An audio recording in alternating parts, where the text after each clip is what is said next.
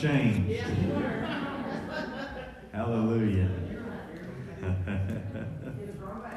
It'll grow back. That's right. Don't fret my word. I hope it grows back. Amen. Second Samuel chapter 4 is where we're going to look this morning. So we have went through First Samuel and we've been studying about David. You may recall, you may recall that we talked about David's relationship with Saul, the evil Saul, and everything that Saul did against David and troubled him for so long. And then we talked about anybody remember Jonathan? We talked about the friendship, the covenant that David had with Jonathan. And then we talked about peace last week and how you ought to have peace in your home. God can minister peace unto you. Well, today we're going to talk about grace.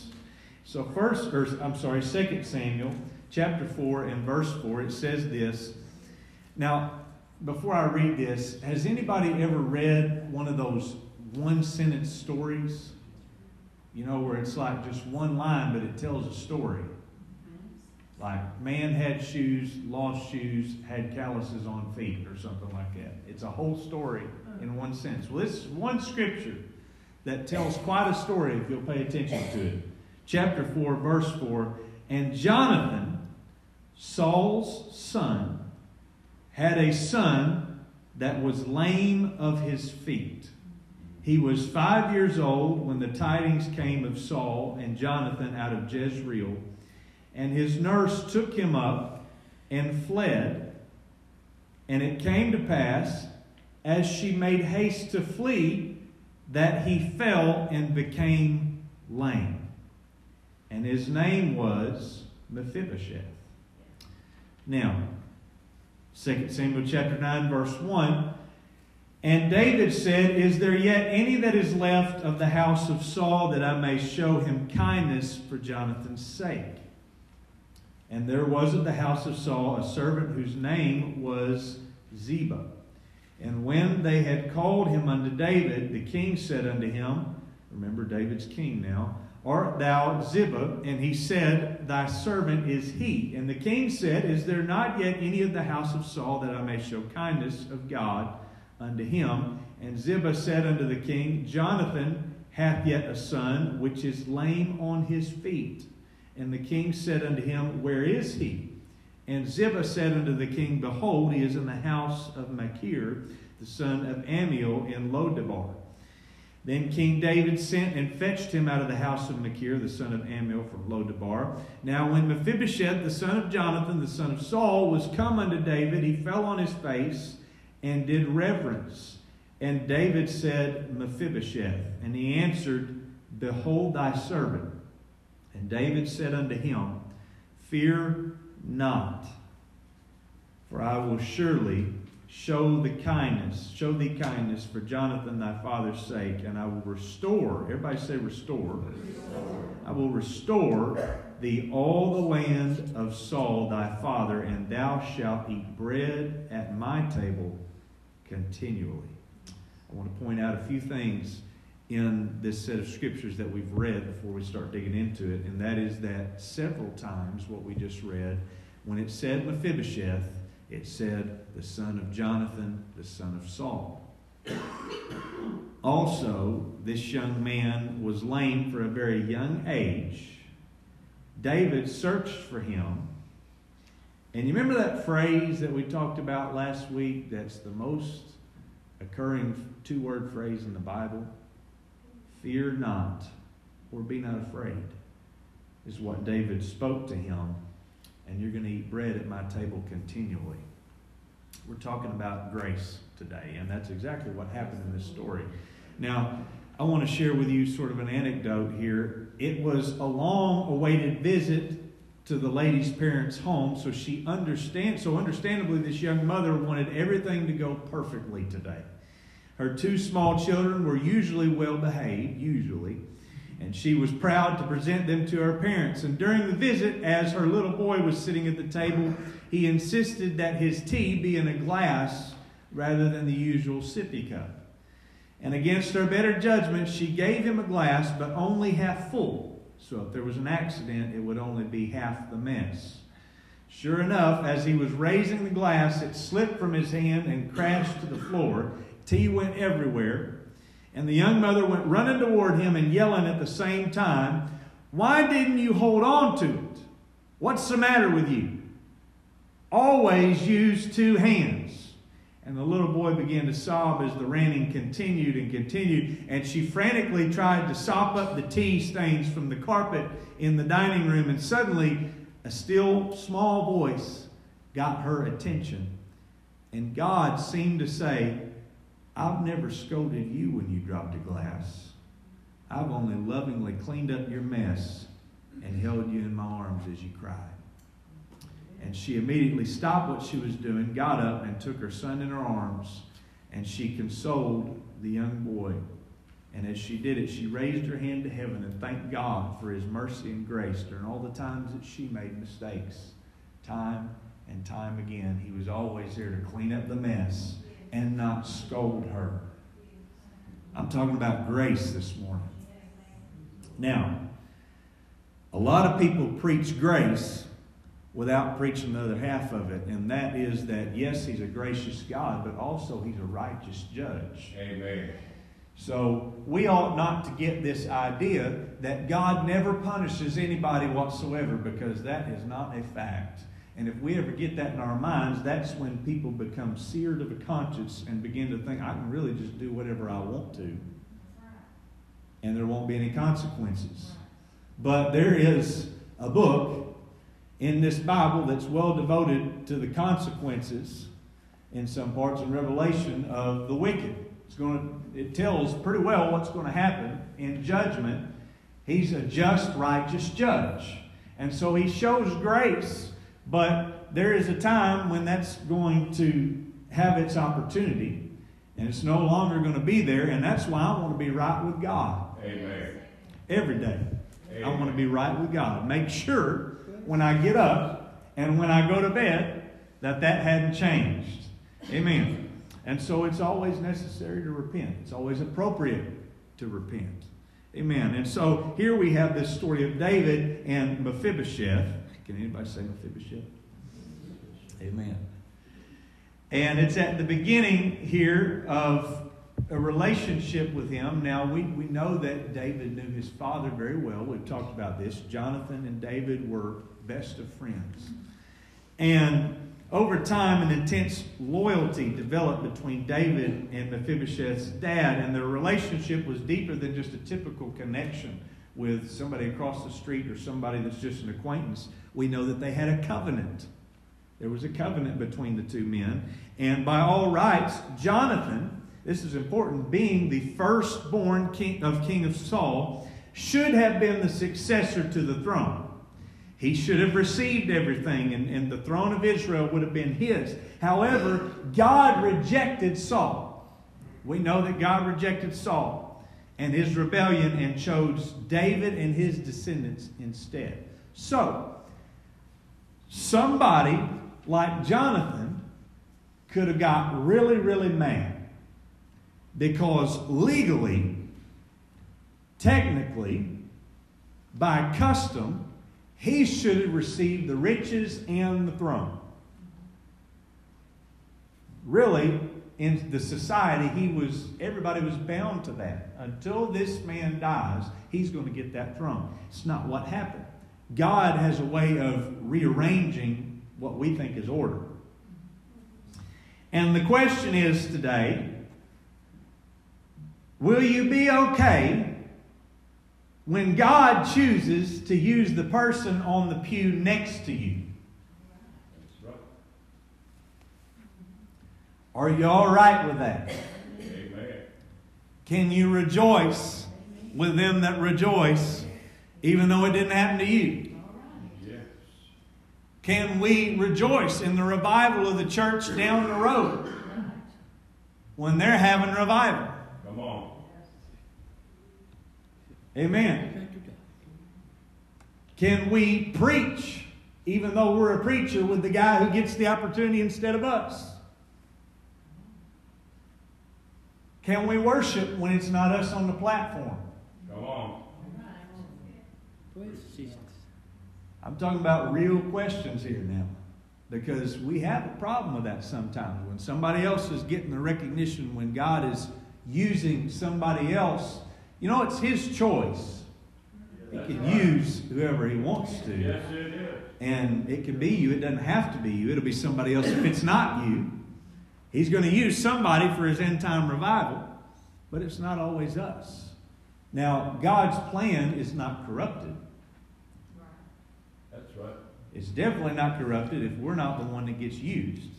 But it's always going to work out for God's purpose. And so if He is using somebody else, it is time to rejoice. That's right. God's will is being carried out. Amen. And so this is what happened here. It was not Jonathan's fault that David received the throne. Jonathan did nothing to have the throne taken away from him. It was his father that did. Now, Jonathan seemed to be at peace with the workings of God, putting David in his spot despite his unreasonable father. So he had a good attitude about it. And with his gifted musical talent, we know that David had opportunities to be in the palace all the time whenever he was called upon to soothe what the Bible says was a disturbed spirit that Saul had. And uh, there, there's some people that believe this to be a medical thing. I don't know whether it's true or not that he was bipolar or something of that nature, but we do know that the Bible says that it was a spirit that came upon him.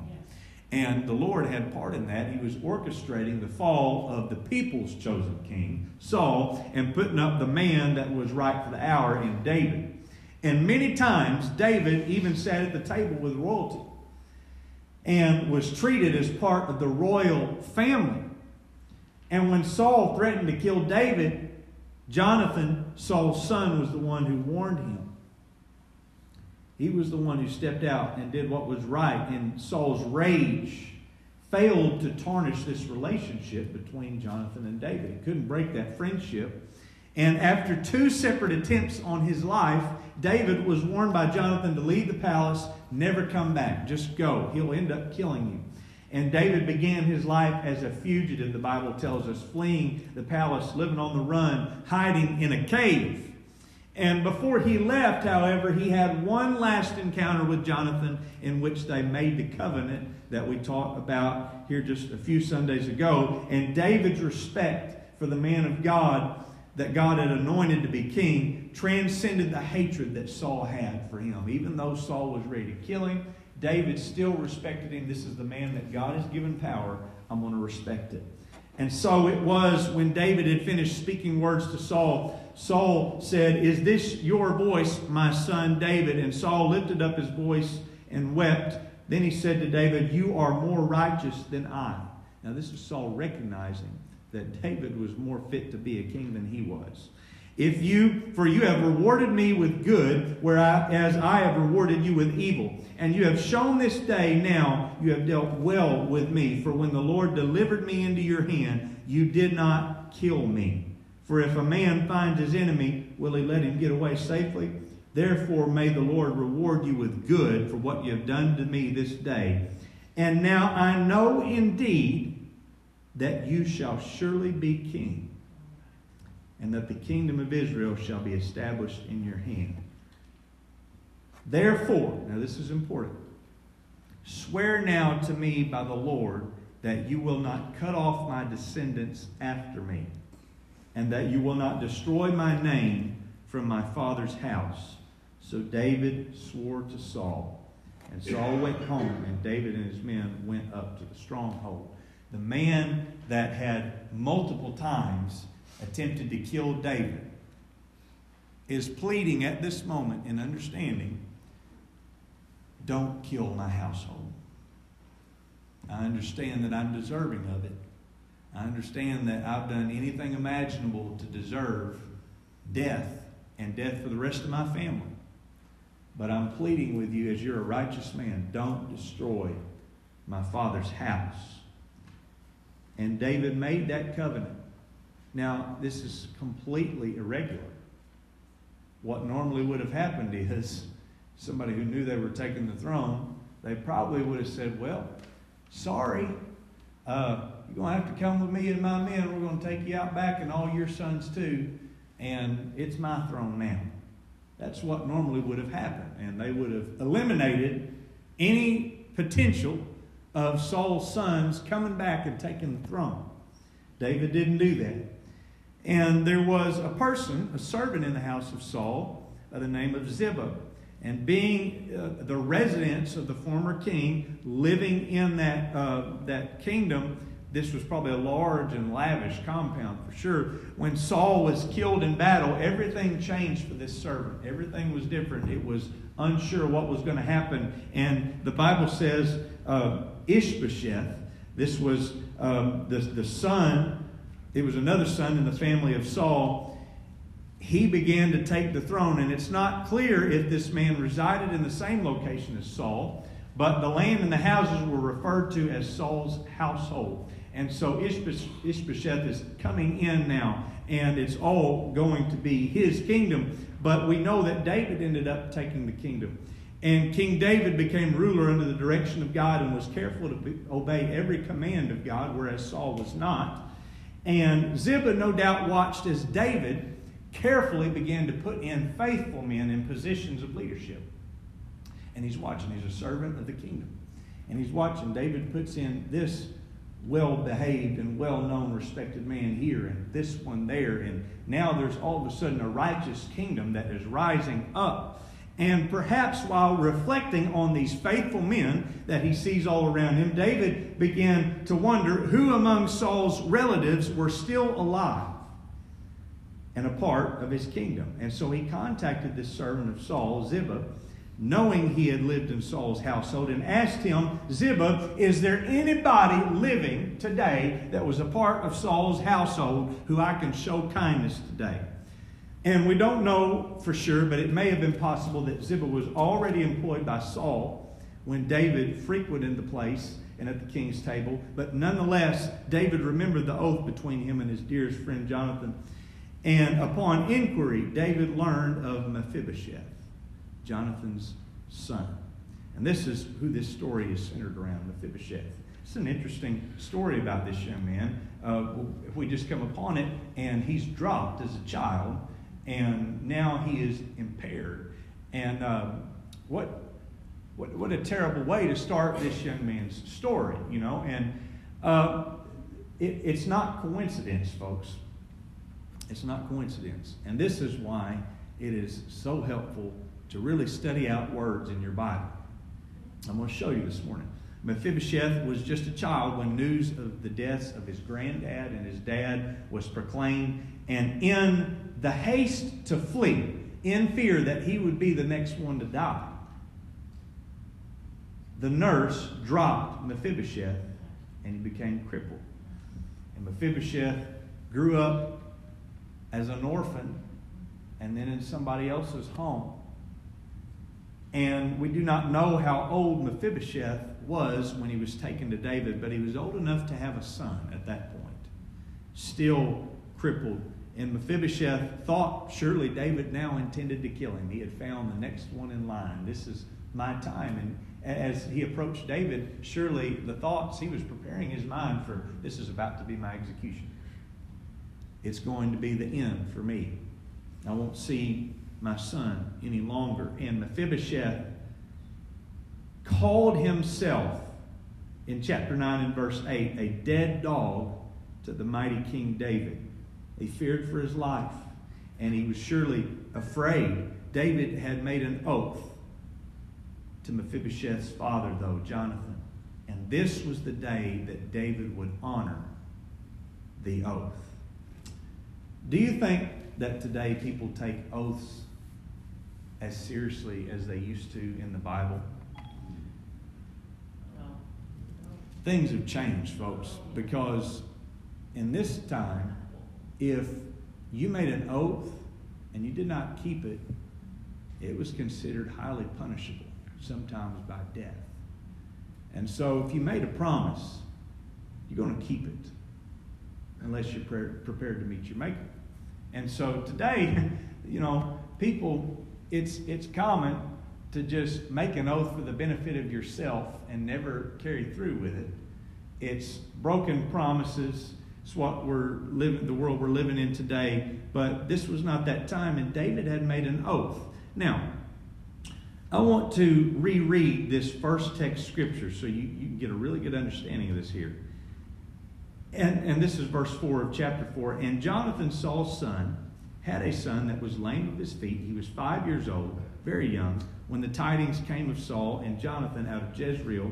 And his nurse took him up and fled. And it came to pass, as she made haste to flee, that he fell and became lame. And his name was Mephibosheth. In order to understand what's going on here, you've got to understand this young man's name. The Hebrew name is actually pronounced Mephibosheth, meaning from the mouth of God Bashtu. And what that means is from the mouth of shame. Mephibosheth from the mouth of shame. Never in his wildest dreams did Mephibosheth think he would end up back in a palace eating at the king's table. But that is what David offered his best friend's son. And when King David called for him, he came before the throne with humility and reverence. The Bible says he fell on his face, declaring his servitude to David. I'll do whatever you want. And David could see the fear in the eyes and the actions of Mephibosheth. He had no need to be afraid, though, because David would show grace today. And David let Mephibosheth know his grandfather's land would be restored to him. And he was welcome to eat at the king's table every day. I'm going to tell you what happened here. I'm telling you, this is why it's so good to really study out a story in the Bible before you just read through it and go past it. Saul, evil Saul, people chosen Saul, not God chosen, did evil in the sight of the Lord day after day. Spirits tormented him, and he continued to do evil. Tried to kill the chosen man, David and was even highly angered toward his son Jonathan. That was not Jonathan's fault. Jonathan dealt with that. And Jonathan received punishment because of Saul's actions. He did not receive a throne. And he would die before David would. It's passed on to Jonathan, the actions of Saul. And then the actions of Saul are then passed on to Mephibosheth. And he's the son of shame because of the actions of his granddad. What this is all illustrating this morning is a word called iniquity. There is sin. Everybody sins at some point in your life. We've all sinned and fallen short of the glory of God. But then there is iniquity. And iniquity is gross sin in the eyes of God that very often carries on through generations. Anybody ever heard of generational curses? Talking about a dad dealing with some struggle or sin, then it gets passed on to the son, and then he passes it on to his son, and then it goes down to his son. And at some point, the curse has got to be broken. Somebody's got to make the decision I'm going to live for God. Amen. And I'm not going to let what has bound me bound my children. Amen. And it takes a lot of prayer, it takes devotion, it takes strength, but at some point you got to break iniquity out of your family. They're not going to deal with the things that I dealt with. And what had happened here is Saul was thinking that the punishment was all on him, but it came all the way down to his grandson being a son of shame. That's what he was named. And he was crippled. And in the fulfillment of his oath to Jonathan, David restored Mephibosheth's inheritance. It's significant that David restored to Saul's land to Mephibosheth because this was the heritage of his grandfather and his father. Everything that those men could have had, I'm going to give to you, and I'm going to break that curse. Iniquity is not going to be in you. It's not going to carry on through the rest of my family and your family. It's not going to happen. Some, somebody, someone has to come to a point in an altar where they kill off sin. Amen. It cannot be. Folks, I'm sorry, but repentance is not just words. There has to be a shedding off of sin. Right. And it has to be where it's left right here and it's not carried back with you. Because the mistake that a lot of people make, we know that salvation is three part ordained of God. You got to repent, you got to be baptized in Jesus' name, you got to receive the Holy Ghost, evidence of speaking in another tongue. Now that's Bible scripture. I won't go a mile into that this morning, but a lot of times we skip right past re- repentance real quick, get it done. And boy, we, you know, Holy Ghost and baptism, and I don't belittle those things today, but we ought to spend a little bit of time on repentance. Amen. And make sure we get it all out. Because what happens is people do not fully repent. They receive the Holy Ghost, they're baptized, and they leave, and they're dealing with tons of the same stuff because they didn't take enough time to shed it off and alter. Amen. It's just real talk this morning, but that's what happens. You have to die off to sin. You really got to die off to sin. And so, I don't know, maybe I'm helping somebody this morning, but if you feel like you're still struggling with something, it's time to get in an altar and let God kill that off. Yes. Lord, take it off of me. Amen. I crucify the flesh. Amen. And, and I, I get rid of the old man. It's got to be gone. And all those things that I used to do. And now Mephibosheth is in the kingdom, the son of shame, sitting at the king's table. Because with God, not everything that dies stays dead. Not every son of shame stays a son of shame. Praise God. It don't happen that way because there's sometimes when there's a valley of dry bones, Yes. they're dead, and before everybody's eyes they walk. Amen. There's just sometimes that the man Lazarus is raised up. And there's sometimes when people have leprosy that it's wiped clean. Not everything that dies stays dead in the hands of God. Amen. Amen. And so if there's some part of your life this morning that you feel like is dead, you'll let God raise it to life this morning. Amen. And He'll do it. He'll do it and He'll restore you, though you feel like a son of shame, to the king's table. Our God is not a God of destruction, He's a God of restoration. He's not in the business of tearing down people's lives and making you feel horrible. Hey, man, ought not feel horrible every time you come to church. At some point, you need to find the joy of the Lord. Yes. Amen. And that's why in this pulpit, we're going to preach conviction. We're not afraid to preach it. But we're not going to let that be the only thing. We're going to preach victory and joy Yes. because that's part of God too. Amen. We don't shy away from the major issues of our world. Now, I heard a story this week that somewhere north, south, east, and west of here, uh, there was an evangelist that was having dinner with a bishop. So, uh, a man that's highly respected in the church, and there was a man that was over missions, home missions, and starting churches that were sitting at the table with him. I honestly I don't know who these people are, but uh, it's a true story. Maybe I don't need to know who they are. Uh, but they were sitting with this evangelist, well known man of God, anointed man of God, and they, they said, Brother, we want you to come preach.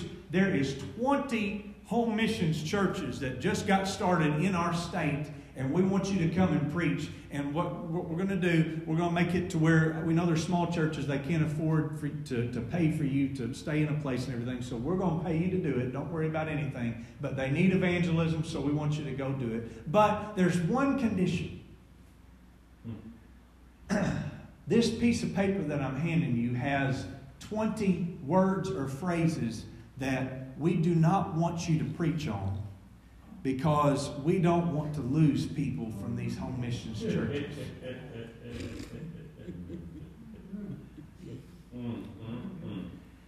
And the brother, and I, I can tell you who it is because it's Brother Martin Ballestero. He was the evangelist. Uh, he took the piece of paper and set his fork down.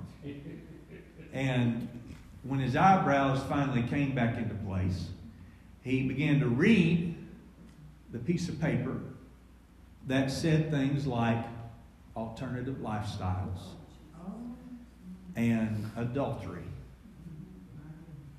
You know, all these things that are hot topics that everybody's uncomfortable with, you know. God's not uncomfortable with it. He speaks out pretty clearly about it. That's right. But he begins to read this list, and all he could do was slip the piece of paper back to the bishop and shake his head. And there wasn't another word said at that dinner. And he didn't go preach at them places. He called him and he said, If you want me to preach, you're not going to tell me what God wants me to preach. Amen. So here's the deal. We, we don't come in here. I want you to understand this. I only go, I was taught how to be a minister by that man in there teaching this morning. And what we believe is that we're going to preach what God gives us. That's right. And if we shy away from the things that are the culture of the day, everybody's going to just keep on dealing with them. And they'll never get deliverance from it. That's right. But we ought to feel free if God gives us a word to speak a word. Amen. And sometimes it makes us uncomfortable, but thank God for making me uncomfortable. Amen. Sometimes I need to be made uncomfortable because I can't live right on my own. I need help from God. And sometimes I need to be told, you don't need to do that. And that's sin. And it's wrong. We're, it's going to be black and white. We're not going to have a gray area. I don't want a gray area. I don't want to have to worry about on Judgment Day if I got this right or wrong. I want to know now. Yes. Amen. And so my thought of it is, preacher, preach to me. Yes. Amen. Tell me what's right. Tell me what's wrong. But we don't just stay on that. We want you to know that God will give you victory over it. And He'll give you joy. And it's not all conviction. God wants to lift you up. He wants to give you peace. And He wants you to laugh. Yes. People don't preach on laughing. But you know what? Laughter's of God. Yes, it is. And so there's a balance, you understand. Sometimes God wants to encourage. Sometimes He wants to discourage you out of what you're doing. Sometimes He wants to convict. Sometimes He wants to uplift you. Sometimes He wants to challenge you. And sometimes He just wants to teach you, like the setting that we're in right now. You got to be sensitive to what the Spirit's saying. That's right. And we don't come in here saying, well, you know, I think this morning we're just going to tear everybody a new one. That's not, that's not what we do. We search for what the Word of God is for the day. How many could say this morning you'd like a word from God? Amen. You don't, you, you don't want a word from Brother Ryan. You want a word from God. Amen. You know what I'm talking about? Amen. You don't want a, a, a, a pre-screened word from a, a, board of people that make sure that we're not saying things we don't need to, but you want to really hear a, a, a, a a non-corrupted word from God that nobody's trying to form into their own word to make it sound right. Amen. And so he's in the business of restoration. If you feel convicted in a service, it's not because somebody's trying to beat you over the head. It's because God wants to change you. That's right. How many know there's struggle in the process of transformation? Amen. When the piece of sand is in the oyster, it's a struggle that happens to create that pearl that God wants to make. To be given a seat at the king's table. The son of shame is now sitting at the king's table. Amen. Those who surrounded the king in the closest proximity of his daily meals were the people that he trusted the most. Because while he's distracted eating his food, disarmed, somebody could easily take him down. There was some trust there from Mephibosheth, a man that he didn't even really know that well. It was an honor to sit at the king's table. Now, folks, every single one of us in sin have become a son of shame. That's right. Every one of us. Bless We got to that point where our life had to be changed. Without it, we were just a son of shame. We battled trying to get through it, trying to make things work, not living for God, and it didn't work out. But God still gives a seat at his table for a son of shame. God will still allow you to sit at his table. And I'll tell you how I know it's, it's absolutely scriptural. Because in Revelation chapter 19 and verse 9, and he saith unto me, Right, blessed are they which are called unto the marriage supper of the Lamb. Everybody who's a son of God is going to be at that supper. And you'll no longer be a son of shame, you'll be a son of God, and you'll eat next to him. Amen. Second Corinthians chapter 6 verse 17 Wherefore come out from among them and be ye separate saith the Lord and touch not the unclean thing and I will receive you and will be a father unto you and you shall be my sons and daughters no longer a son of shame. When we show God that we no longer want to be a part of that, He will take the name son of shame off of us and put the name Jesus upon us. Where we can now sit at His table. Amen. And He shows grace to people who did not deserve it. And even David would say, you prepare a table for me in the presence of my enemies. You anoint my head with oil. My cup runs over. Surely goodness and mercy, mercy shall follow me all the days of my life, and I will dwell in the house of the Lord forever. Yes. Praise God. God has prepared a table for you in the presence of everything that's given you struggle. I feel the Holy Ghost this morning. Amen. Amen. So that you can eat in front of everything that gave you struggle in your life. Amen. The context is in the house of a gracious host who just so happens to be God. And in God's house, there's a table prepared that is extraordinary, it's luscious, it's powerful, and it's prepared every time uniquely for you. Not just everybody else, but there's a table for Brother March. There's a table for Sister Jean. There's a table for Brother Thomas. Amen. Everybody, He's prepared a meal for you. Praise God. And the placeholder doesn't say son of shame. It either says man of God or woman of God. This is your place. Amen. And you can eat in front of your enemies as they watch in their defeat. Every time the table is there. Table is set this morning. Did you know that? God prepared a table fresh this morning for you. When you walk into the house of God, amen, and you walk into the prayer room, you can already smell the aroma of it. Amen. And you begin to get a taste of what is the main course that's coming on in the service that God is going to usher into you. Every time it's there, every church service with fresh, new delicacies, life changing experiences, deep things of God. However, so very often, the table is there, the fresh new meal is there. God and our enemy is present and looking on. And for some reason, we do not eat.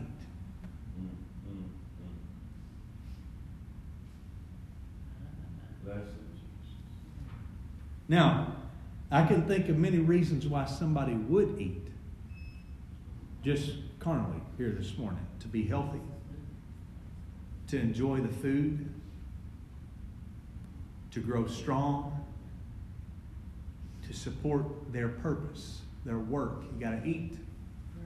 Many reasons, but perhaps the simplest reason to eat is just because you're hungry.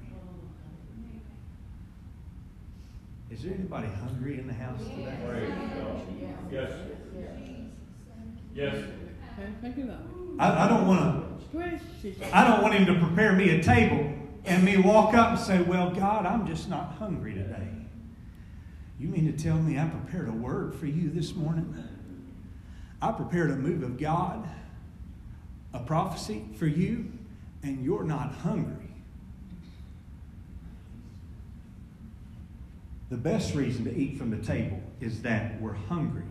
But I can only think of very few reasons that someone would not eat. Sometimes you eat because you're sick, you don't eat because you're sick. Sometimes you don't eat because you've lost the will. Sometimes it's because you're not hungry. But God forbid, you might not eat because quite possibly you're dead. I also don't want God to think that I've got a dead spirit. Amen. And if you'll eat from the table today, God will fill you up. Do you know that you can leave this place with all the nutrients you need to make it? You ain't got to leave this place today with worry. You ain't got to leave this place with stress. You don't have to leave this place feeling empty because there's a table prepared. And Lord, I don't want to be the person that just kind of walks by and doesn't partake of it. God's prepared a table. Now, I happen to know that they're building, thank you, Jesus, a golden corral in Jonesboro. Anybody ever been to Golden Corral? Say amen. Oh, oh, oh, oh, oh yeah. I love Golden Corral. Amen. That's a big buffet, ladies and gentlemen. Amen. Yeah. If your eyes has ever been bigger than your mouth or your stomach, it's when you go to go Corral. mm-hmm. But you know what? A big buffet like that does not even compare to what God lays out before us. It don't even come close. Now, you go there, they might have what it is you're craving on that particular day. They might not. But whether you realize it or not, God always has on the table what you need. Maybe you don't even know what you need today. God knows what you need, and He'll give it to you today. And I don't want to be the one that passes by that when it's special prepared for me. Can we stand this morning? Maybe you feel like a son of shame and you hadn't been able to get past what your family's lived with for years. Maybe you're not that. Maybe, maybe you feel like a, a son of too many irons in the fire. Maybe you feel like a son of addiction. I don't know what it is, but I do know this. There's still a seat for you at the king's table. Amen. There's still a spot that's got your name on it. If you don't walk by and just pass it, he can remove iniquity completely. I've seen families starting with one person. A lot of times, a lot of times the parent in the family or the grandparent come into church and one by one God breaks that chain of iniquity in their kids and their kids. But it all starts with somebody saying, This is not going to be my heritage. This is not going to be our name. We're going to take on the name of Jesus. And everything's going to change about us. Now, I've talked about repentance this morning.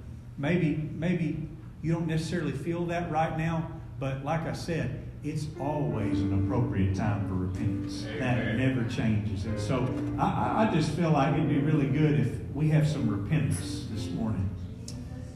Would you lift your hands right now? I, I, I think it'd be great if a spirit of repentance hit this house. Don't, don't rush through it right now. God's trying to, to, to really move and break some chains on some people, I feel like, right now. I don't want to push past that, and I don't want to push past the table. Come on, lift your voice right now. Talk to God. Talk to God. Repentance don't need to be a fast thing. But Lord, I'm not going to struggle with this anymore. God, I give it to you. I want to break the chains of iniquity that's on me. Lord, take my name and give me a new name today, God. Maybe you've been serving the Lord for many years, but you still struggle with something. God can help you with that right now. He can minister to you right now. You ought to let Him do that.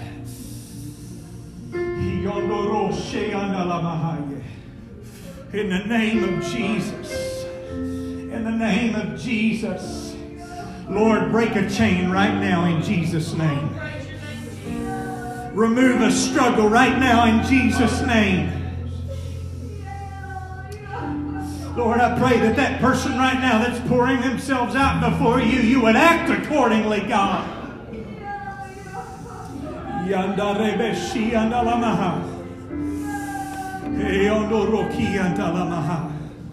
In the name of Jesus. Oh,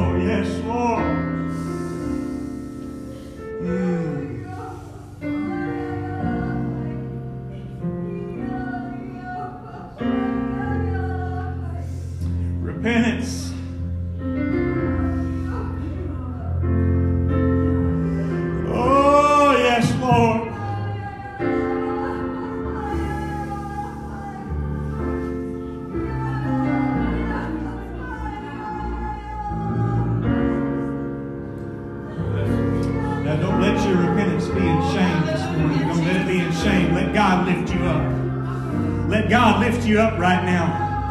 Amen. Hey, let's start praying in boldness. We ought to pray in victory.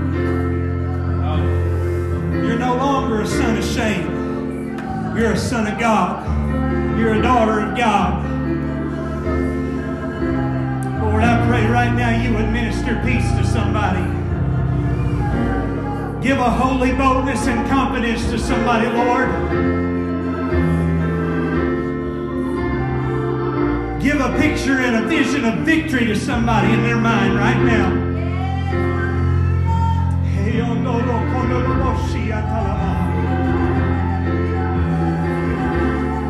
Hallelujah.